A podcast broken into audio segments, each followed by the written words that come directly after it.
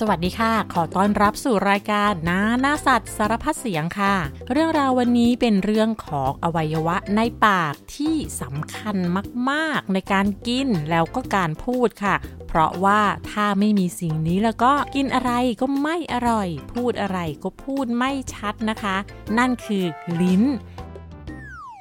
แค่คำว่าลิ้นก็ต้องใช้ลิ้นในการออกเสียง ถ้าเราไม่ใช้เสียงจะออกมาเป็นยังไงนะ ไหนลองสิอิง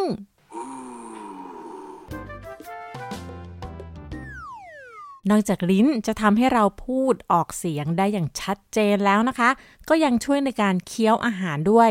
ลิ้นจะทำหน้าที่คลุกเคล้าอาหารในปาก แล้วก็บดอาหารกับเพดานปาก แล้วก็จะเคลื่อนไหวเพื่อช่วยให้เรากลืนได้อย่างง่ายดายค่ะ ด้านบนของลิ้นจะไม่เรียบนะคะ จะเป็นตุ่มเล็กๆ เต็มไปหมดเลย ตุ่มเหล่านี้ทำหน้าที่ในการรับรู้รสชาติต่างๆ ไม่ว่าจะเปรี้ยว หวาน เค็ม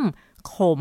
ส่วนรสเผ็ดนั้นนะคะ ก็เป็นความรู้สึกแสบร้อนค่ะ ทั้งหมดที่ว่ามาก็คือประโยชน์ของลิ้นคนเรานะคะ แต่วันนี้เราจะมาเล่าเรื่องลิ้นของสัตว์ค่ะ อยากรู้นะคะว่า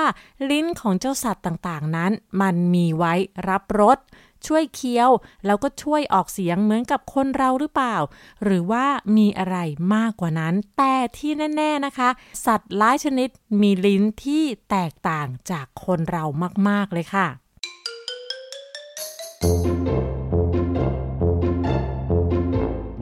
เริ่มจากสัตว์หลายชนิดมีลิ้นที่ยาวกว่าคน ไม่ว่าจะเป็นหมา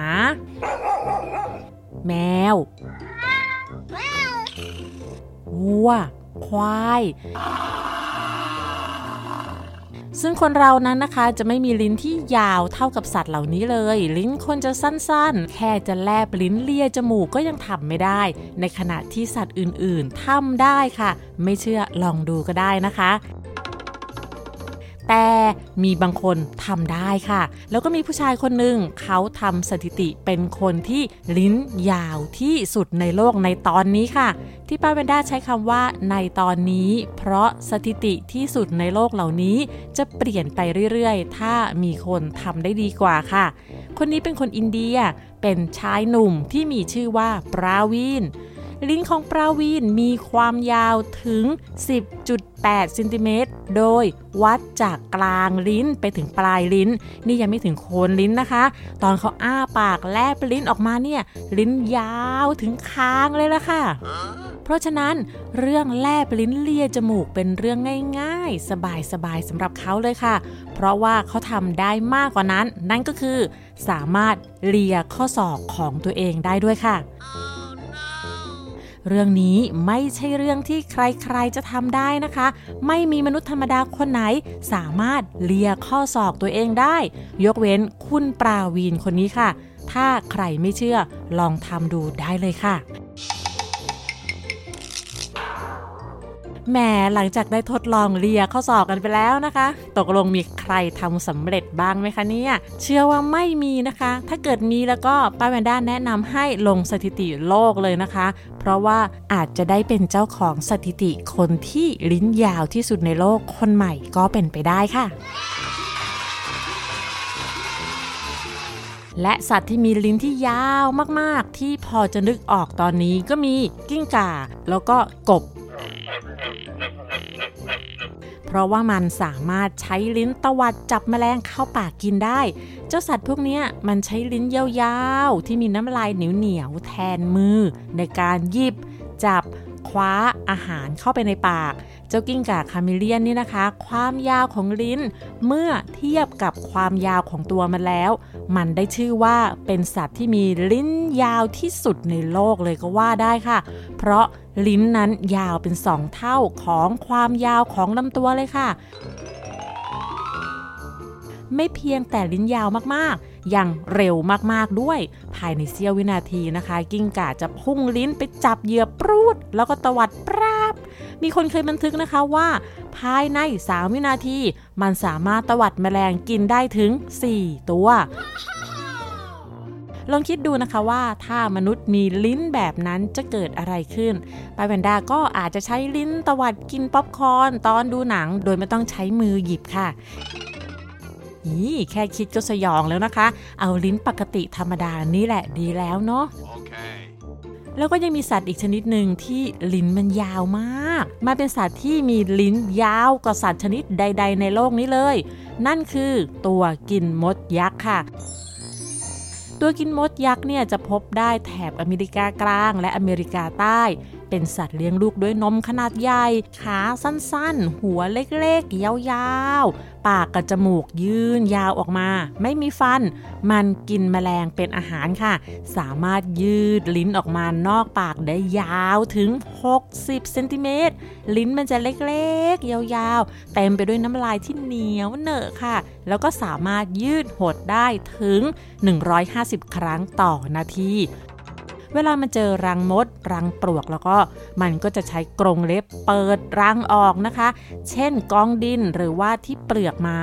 เมื่อรื้อออกนะคะ ก็จะพบทางเดินของมดปลวก มันก็จะใช้ลิ้นเหนียวๆยาวๆของมัน เลื้อยไปตามทางเดินของมดและปลวกนะคะ ตัวอ่อนตัวเต็มวัยแล้วก็ไข่จะติดอยู่กับน้ำลายเหนียวๆนะคะ จากนั้นก็ตวัดเข้าปากแล้วก็รูดออกจากลิ้นกลิ่นง่ำๆอย่างรวดเร็วค่ะ มันสามารถกินแมลงได้ถึง 30,000 ตัวใน 1 วันเลยค่ะลิ้นที่มองเห็นยาวๆ แลบเลื้อยออกมาของตัวกินมดนะคะ คาดว่าเป็นเพียง 1 ใน 3 ของความยาวของลิ้นทั้งหมดที่มีค่ะ นั่นหมายความว่าความยาวทั้งหมดของลิ้นตัวกินมดนั้น ยาวกว่า 60เซนติเมตรอย่างแน่นอนค่ะ Wow. และสัตว์อีกชนิดหนึ่งที่มีลิ้นยาวๆจนต้องเก็บพันเอาไว้ในหัวกะโหลกก็คือ นกหัวขวาน เจ้านกหัวขวานเนี่ยเป็นนกที่มีความสามารถในการไต่ขึ้นลงต้นไม้ได้เป็นอย่างดีค่ะ มันมีขาสั้นๆ แล้วก็มีเล็บที่แข็งแรงแหลมคม อาศัยอยู่ตามโพรงไม้ พวกมันจะหาหนอนแล้วก็แมลงที่ซ่อนอยู่ใต้เปลือกไม้ ซ่อนอยู่ใต้เนื้อไม้กินเป็นอาหาร โดยการใช้ปากเจาะไปที่ต้นไม้ค่ะ และเมื่อเจ้านกเจอร่องรอยทางเดินของหนอนนะคะ มันก็จะใช้ลิ้นยืดและก็ยาวได้เนี่ยแลบลิ้นลัดเลาะไปตามโพรงของหนอนเพื่อจับเจ้าหนอนกิน โดยที่ลิ้นจะมีปลายแหลม แล้วก็มีเงี้ยงอันเล็กๆอยู่ตรงปลายคล้ายกับฉมวกอันจิ๋วค่ะ แทงจึ๊กไปที่หนอนตัวนุ่มๆ แล้วก็ดึงปรูดกลับเข้าปากแล้วก็กินค่ะ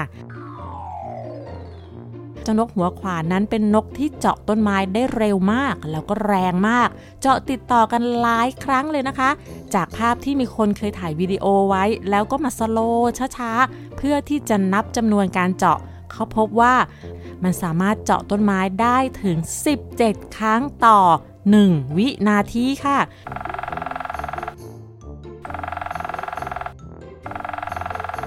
ดูแล้วก็น่าจะมึนหัวนะคะ แต่เจ้านกหัวขวานก็ไม่เจ็บหัวแล้วก็ไม่มึนหัว นั่นก็เพราะว่าที่กระโหลกของมันมีกระดูกเล็กๆ คล้ายฟองน้ำที่สามารถดูดซับแรงกระแทกได้ แล้วก็ยังมีกระดูกที่ยาวกว่าปกติออกมาจากลิ้นที่ทำหน้าที่เหมือนกับเข็มขัดนิรภัย ช่วยลดแรงกระแทกตอนที่เจาะต้นไม้และที่สำคัญนะคะ ก็คือลิ้นนี่แหละค่ะที่ช่วยมันไว้ เพราะว่า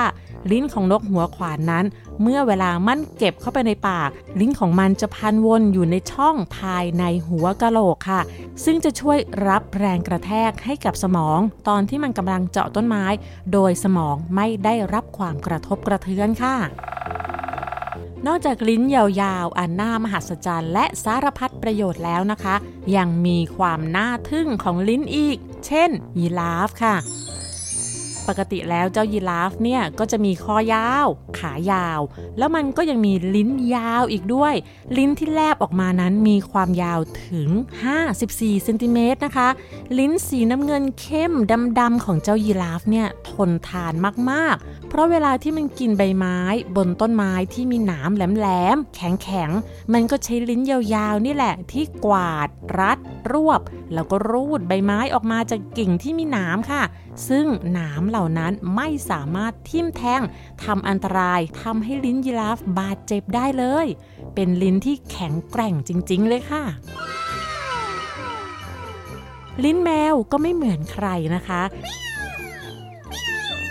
แมวจะมีลิ้นเป็นหนามเล็กๆ ที่ทำให้แมวมีลิ้นที่สากกระด้าง จนสามารถเลียทำความสะอาดขนได้ดี น้ำบนลิ้นของแมวนั้นเป็นท่อกลวง โดยจะดูดเอาน้ำลายแมวขึ้นมาจากผิวลิ้น เวลาที่มันเลียขนของมันให้เรียบ ซึ่งเวลาเลียขนนั้นนอกจากหนามที่ลิ้นจะแปรงขนให้เรียบแล้ว น้ำลายก็จะกระจายลงบนขนได้มากเป็นพิเศษ เป็นการช่วยระบายความร้อนได้อย่างรวดเร็ว และทำความสะอาดได้ดีขึ้นค่ะ ขั้นตอนการทำความสะอาดขนนะคะ ลิ้นที่สากเป็นหนามนี้ก็เหมือนกับแปรงหวีผมค่ะ จะสางขนที่ร่วงหลุด และเอาสิ่งสกปรกต่างๆ ให้หลุดออกมาอย่างง่ายได้ และเวลาที่แมวมันกินน้ำมันก็จะยื่นลิ้นลงไปแตะที่ผิวน้ำจากนั้นก็ห่อลิ้นแล้วก็ตวัดน้ำเข้าปากอย่างรวดเร็ว ตุ่มน้ำที่ลิ้นเหล่านี้นะคะ ยังช่วยในการดึงน้ำขึ้นมาให้ได้มากขึ้นด้วยค่ะ โดยที่น้ำจะกระเด็นออกมานอกจานชามได้น้อยมาก หรือว่าแทบจะไม่กระเด็นออกมาเลยค่ะ ในสัตว์จำพวกแมวและเสือ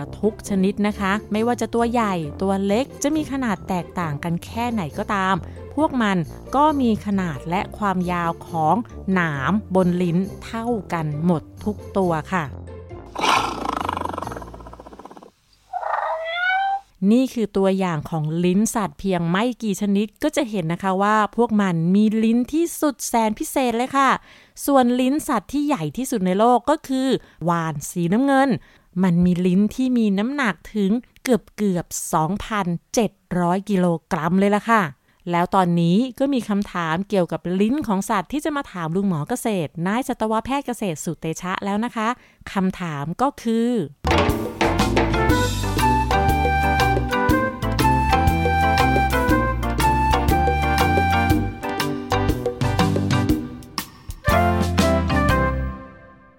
มอครับทำไมลิ้นของงูต้องเป็นสองแฉกด้วยล่ะครับ ลุงหมอขอตอบคำถามง่าย ๆ ดังนี้นะครับ นอกจากงูที่มีลิ้นสองแฉกแล้ว ในโลกใบนี้ก็ยังมีสัตว์เลื้อยคลานอีกหลายชนิดที่มีลิ้นสองแฉกที่เรารู้จักกันเป็นอย่างดีก็คือกลุ่ม ตะกวด กลุ่มเฮี้ยพวกนี้นะครับ แล้วก็กลุ่มงูจะมีลิ้นเป็นสองแฉก หรือลักษณะคล้ายกับตัว Y ในภาษาอังกฤษ เรื่องนี้มันมีเหตุผลอยู่นะครับ ด้วยเหตุผลเพราะว่าทั้งงูและกิ้งก่าขนาดใหญ่ในกลุ่มตะกวดและเฮี้ยเนี่ย มันใช้การดมกลิ่นเพื่อตามหาเหยื่อมากินเป็นอาหารนะครับ แล้วก็จมูกของมันเนี่ย รับกลิ่นไม่ค่อยดี มันจึงมีอวัยวะพิเศษอยู่ที่เพดานปากบน นะครับภายในปาก แล้วการที่อวัยวะพิเศษมันจะสามารถรับกลิ่นได้ จะต้องได้มาจากการที่ลิ้นยื่นออกไปข้างนอกนะครับแล้วก็ตัวผิวของลิ้นเนี่ยจับกลิ่นในอากาศ เมื่อหดลิ้นเข้ามาในช่องปาก ลิ้นก็จะผ่านอวัยวะพิเศษบริเวณ เพดานปากบนนี้ แล้วอวัยวะนี้จึงส่งสัญญาณขึ้นไปที่สมอง แล้วก็บอกสมองว่ากลิ่นที่ได้รับมาจากลิ้นเนี่ยคือกลิ่นของอะไรนะครับ เนื่องจากสัตว์เลื้อยคลานกลุ่มนี้เนี่ยจมูกส่วนใหญ่ก็คือทำหน้าที่ใช้ในการหายใจ เท่านั้นต่อมรับกลิ่นในจมูกมันมีน้อยมาก จึงใช้การรับรสร่วมกับการจับกลิ่นในอากาศผ่านทางลิ้นนะครับ และเข้าสู่อวัยวะพิเศษภายในเพดานปากด้านบน แล้วก็สมองจึงแปลผลว่ากลิ่นนั้นคืออะไร ทีนี้ถ้าเกิดว่ามันมีลิ้นเหมือนกับคนก็คือเป็นแท่งยาวๆ มันก็ อาจจะรับกลิ่นได้ไม่เต็มที่ เพราะว่าพื้นผิวสัมผัสที่โผล่ออกไป สัมผัสกับอากาศภายนอกช่องปากมันน้อยนะครับ ธรรมชาติก็เลยวัฒนาการว่า งั้นก็เพิ่มพื้นที่การสัมผัสกับอากาศภายนอกด้วยการทำลิ้นเป็นสองแฉกแล้วกัน แล้วก็ไม่แน่ว่าในอนาคตอีกสัก 20-30 ล้านปีข้างหน้า สัตว์กลุ่มนี้อาจจะมีลิ้นสามแฉกก็ได้นะครับ มันขึ้นอยู่กับว่ามันจำเป็นต้องวิวัฒนาการหรือพัฒนา ร่างกายของตัวเองเพื่อการอยู่รอดในสังคมปัจจุบันหรือไม่ครับโอเคมีสัตว์อะไรที่มีลิ้นแปลกๆอีกไหมคะลุงหมอ ก็ยังมีสัตว์หลายชนิดที่มีลิ้นไม่เหมือนกับคนนะครับ ในคนเนี่ยเรามีลิ้นก็คือเป็นลักษณะคล้ายแผ่นกระดกได้ เป็นกล้ามเนื้อ แต่ในโลกนี้เนี่ยมันก็มีเต่ากลุ่มหนึ่งเราเรียกว่าเต่า snapping turtle บางคนก็เรียกว่าเต่าจระเข้อาศัยอยู่ใน ทวีปอเมริกาเหนือ ก็เป็นเต่าน้ำจืดชนิดหนึ่งนะครับ แต่ว่าตัวโตเต็มที่เนี่ยกระดองมันสามารถยาวได้ถึงเกือบ 1 เมตร น้ำหนักเป็นร้อยกิโลนะครับทีนี้พอมันตัวใหญ่การที่มันจะไปว่ายน้ำหากินไล่ปลาไปไม่ทันนะครับ มันก็เลยวิวัฒนาการว่ามันนอนอ้าปากเฉยๆ และวิวัฒนาการลิ้นเนี่ยให้อยู่ในรูปทรงเหมือนกับหนอน แล้วก็สามารถขยับได้นะครับ มันก็เลยเหมือนกับหนอนเนี่ยดิ้นอยู่ ในช่องปากของเต่าขนาดใหญ่ที่อ้าค้างไว้เป็นชั่วโมงชั่วโมงนะครับทีนี้พอมีปลาขี้สงสัยว่ายผ่านมา เอ้านอนนี่นะก็จะว่ายเข้ามาใกล้ ๆ แล้วก็ดู ถ้ามันเข้ามาใกล้พอ เต่าก็จะยืดคอออกไปงับปลานี้กินเป็นอาหาร อันนี้ก็เป็นหนึ่งในลิ้นที่ค่อนข้างมีความพิเศษ มันก็มีกลุ่มของนกแก้วบางชนิด อย่างเช่น กลุ่มนกโนรีในประเทศอินโดนีเซียและออสเตรเลีย ที่วิวัฒนาการปลายลิ้นเนี่ยให้มีตุ่มเล็กๆ แล้วก็แยกออกจากกัน เหมือนผู้ดอกไม้ ทั้งนี้เพราะว่าอาหารของมันเนี่ยก็คือน้ำหวานจากดอกไม้หลากหลายชนิด ถ้าลิ้นมันตรงๆแข็งๆเหมือนนิ้วชี้ของคน มันก็ไม่สามารถที่จะตวัดหรือว่าดูดกินน้ำหวานได้ มันจึงต้องวิวัฒนาการให้ปลายลิ้นเนี่ยเอาไปเป็นแฉกเหมือนผู้ดอกไม้ เพื่อให้สัมผัสกับน้ำหวานให้ได้มากขึ้น แล้วก็สามารถดูดกินเป็นอาหารได้ดีขึ้นนะครับ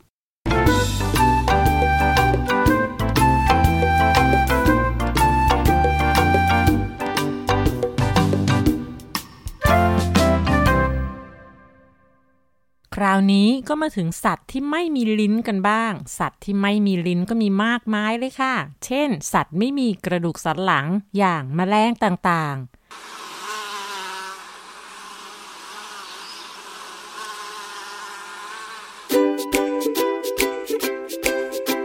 แม้ว่าแมลงจะไม่มีลิ้นเหมือนกับมนุษย์ แต่พวกมันก็สามารถลิ้มชิมรสชาติต่างๆ ได้ โดยไม่ต้องมีลิ้นนะคะ นั่นก็เพราะว่าแมลงนั้นถูกวิวัฒนาการให้มีอวัยวะรับสัมผัสอื่นๆ มาทดแทนค่ะแมลงไม่เพียงแต่ไม่มีลิ้น พวกมันยังไม่มีเหงือก ไม่มีฟัน แล้วก็ไม่มีริมฝีปากด้วยล่ะค่ะ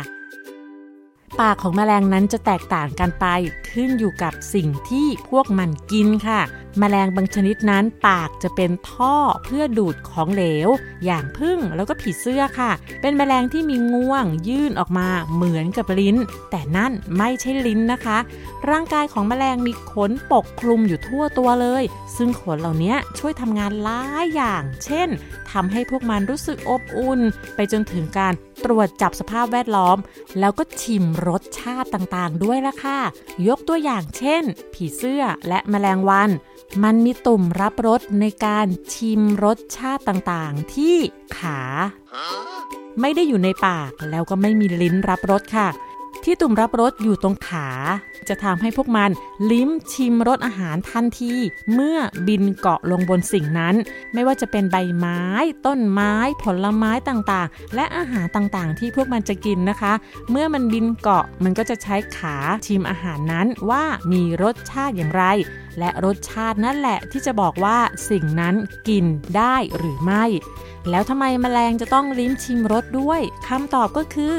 หากพวกมันไม่ได้ชิมก่อนที่จะกินแล้วก็มันก็ไม่สามารถตรวจจับและรับรู้ได้เลยว่า สิ่งที่มันเกาะอยู่หรือว่าอาหารที่มันจะกินนั้นเป็นอย่างไรค่ะ และถ้ามันจะต้องใช้ลิ้นที่อยู่ในปากชิมอาหาร นั่นก็หมายความว่าอาหารก็ต้องเข้าไปในปาก และถ้าสิ่งนั้นมันมีพิษล่ะคะ เจ้าแมลงตัวน้อยที่แสนจะบอบบาง มันก็จะไม่รอดแน่ ๆ เพราะฉะนั้นการรับรสตรงขา ก็จะช่วยให้พวกมันตรวจจับได้ว่า อาหารนั้นกินได้ไหม ไม่เพียงเท่านั้นนะคะ มันจะชิมเพื่อดูว่าที่ตรงนั้นสามารถวางไข่ได้ด้วยหรือเปล่า ยกตัวอย่างเช่น ผีเสื้อจะใช้ขาชิมรสของใบไม้ แมลงวันก็จะลิ้มรสซากพืชซากสัตว์ที่เน่าเปื่อย เพื่อตัดสินใจว่าที่ตรงนั้นน่ะจะวางไข่ขยายพันธุ์ แล้วก็สามารถทำให้ลูกๆของพวกมัน อยู่รอดปลอดภัยได้ไหม โดยการใช้ขาชิมรสชาติ ถ้ารู้สึกว่าที่ตรงนี้โอเค จากนั้นมันก็จะวางไข่ลงที่นั่นค่ะ เห็นไหมคะว่าข้อดีของการที่ไม่มีลิ้นในปากก็คือ สามารถชิมอาหารต่างๆ ได้อย่างง่ายดายแล้วก็ปลอดภัยค่ะ นอกจากแมลงไม่มีลิ้นแล้วนะคะ ยังมีสัตว์อีกชนิดหนึ่ง ที่บางคนสงสัยว่ามันมีลิ้นหรือว่าไม่มีลิ้น นั่นก็คือจระเข้ เพราะเราไม่เคยเห็นภาพจระเข้แลบลิ้นมาก่อนเลยนะคะ แล้วก็ยังมีประโยคหนึ่งที่เขาใช้เรียกคนที่กินอะไรไม่ค่อยจะรู้รส กินอะไรก็ได้ หรือว่ากินอะไรก็อร่อยไปหมดเลย ว่าเป็นคนลิ้นจระเข้ นั่นก็เพราะว่าเขาเข้าใจว่าจระเข้เนี่ยมันไม่มีลิ้น มันก็เลยไม่รู้ว่าอาหารรสชาติเป็นอย่างไร อร่อยหรือไม่อร่อย มีอะไรก็กินได้หมด แต่ว่าจริงๆแล้วจระเข้มีลิ้นค่ะลิ้นของจระเข้นั้นจะติดแน่นอยู่บนพื้นในช่องปากนะคะไม่สามารถกระดกหรือว่าแลบลิ้นออกมาได้เลย เวลากินอาหารนะคะ เหยื่อของมันจะถูกบดให้แหลก โดยการใช้ลิ้นขนาดใหญ่ ดันเหยื่อให้บดอัดกับเพดานปากค่ะ จากนั้นก็กลืนลงไปในกระเพาะอาหารที่มีน้ำย่อยที่แรงมากๆ สามารถย่อยกระดูกแข็งๆ ได้อย่างสบายค่ะ นอกจากนี้นะคะจระเข้ก็ยังกลืนก้อนกรวดหรือว่าก้อนหินเข้าไปในกระเพาะอาหารด้วยเพื่อช่วยในการบดอาหารค่ะ เพราะฉะนั้นจระเข้มีลิ้น แต่ลิ้นนั้นขยับขยื่นเคลื่อนไหวไม่ได้นั่นเองไหนๆก็พูดถึงเรื่องลิ้นของจระเข้กันแล้วนะคะ เราก็มาฟังนิทานเกี่ยวกับเรื่องนี้ดีกว่าค่ะ เป็นนิทานพื้นบ้านทั้งของไทยแล้วก็ทั้งต่างประเทศนะคะ ซึ่งคล้ายคลึงกันมาก จะแตกต่างกันตรงที่ตัวละครบางตัวนะคะ และนิทานวันนี้ มีชื่อเรื่องว่า เหตุใดจระเข้จึงไม่มีลิ้น ในสมัยโบราณนานมา จระเข้เป็นสัตว์ที่มีลิ้นเหมือนกับสัตว์อื่น ๆ ทั่วไป มันเป็นสัตว์ที่ชอบกิน กินเก่ง กินสัตว์ทุกตัว มันแข็งแรง ดุร้าย อยู่ได้ทั้งบนบกและในน้ำ แล้วก็ออกล่าสัตว์ต่างๆ ได้ทุกที่ บางวันก็ขุดล่ากระต่ายในโพรง บางวันก็เขย่าต้นไม้เพื่อกินไข่นกทำให้สัตว์ต่างๆ วาดกลัวเป็นอย่างมาก พวกสัตว์ก็เลยนัดกันประชุม เพื่อหาทางว่า ทำอย่างไรถึงจะจัดการกับจระเข้ร้ายให้หยุดไล่ล่าพวกสัตว์ต่างๆ ได้ เมื่อประชุมกันก็สามารถสรุปสาเหตุที่จระเข้ชอบกิน และกินได้อย่างมากมาย นั่นก็เพราะว่าจระเข้มีลิ้น ลิ้นที่รับรสชาติต่างๆ ได้อย่างอร็ดอร่อย ถ้าอยากให้จระเข้หยุดกินแล้วก็ต้องตัดลิ้นของจระเข้ออกมา เพราะถ้าไม่มีลิ้นแล้วกินอะไรก็ไม่อร่อย และเมื่อไม่อร่อย การออกล่าก็จะลดลง จะเป็นการกินเพื่อให้อิ่ม กินอาหารง่าย ๆ กินอะไรก็ได้ใกล้ตัว มาจิ้งจอกผู้ชาญฉลาดจึงวางแผนให้กระต่ายเป็นเหยื่อล่อ เมื่อจระเข้เห็นกระต่ายตัวอวบนุ่มนิ่มก็น้ำลายไหล แล้วก็ตรงเข้ามาอ้าปากเพื่อจะงับกระต่าย อจระเข้อ้าปากกว้าง ลิงผู้ปราดเปรียวว่องไว ก็วิ่งเข้ามาเอาไม้ท่อนใหญ่ค้ำปากจระเข้ไม่ให้งับลงมา เมื่อจระเข้ถูกไม้ค้ำปากให้อ้าค้างไว้หมาจิ้งจอกก็กระโดดเข้าไป กัดลิ้นจระเข้จนขาดทันทีจระเข้ร้องด้วยความเจ็บปวด มันหุบปากลงอย่างสุดกำลัง จนทำให้ไม้ที่ค้ำหักลง กระต่ายรีบกระโดดหนี แต่ก็หนีได้ไม่พ้นทั้งตัว ปากของจระเข้งับไปโดนหางที่ยาวเป็นพวงสวยงามของกระต่ายจนขาด จระเข้กระต่าย ลิง และหมาจิ้งจอกก็หนีไปคนละทิศคนละทาง จระเข้หนีลงน้ำ และใช้ชีวิตโดยไม่มีลิ้นอีกต่อไป กระต่ายโดนจระเข้กัดหางขาด มันก็เลยไม่มีหางอีก ลิงหนีขึ้นไปบนต้นไม้ และไม่กล้าลงบนพื้นอีก เพราะว่ากลัวจะเจอกับจระเข้ส่วนหมาจิ้งจอกคาบลิ้นของจระเข้วิ่งหนีไปจนไกล มันรู้สึกว่าการมีลิ้นยาวๆห้อยอยู่ในปากก็ดีเหมือนกันนะ นับจากนั้น มันก็เลยเอาลิ้นของจระเข้ติดไว้กับลิ้นสั้นๆของตัวเอง กลายเป็นลิ้นยาวๆ ที่ห้อยไปมาเวลาวิ่งนั่นเองและทั้งหมดนั้นก็คือเรื่องราวของลิ้นมหัศจรรย์ของบรรดาสัตว์นานาชนิดค่ะ แล้วพบกันใหม่ในคราวหน้านะคะ วันนี้สวัสดีค่ะายการทางเว็บไซต์และแอปพลิเคชันของไทย PBS Podcast Spotify SoundCloud Google Podcast Apple Podcast และ YouTube Channel Thai PBS Podcast Thai PBS Podcast. View the world via the voice.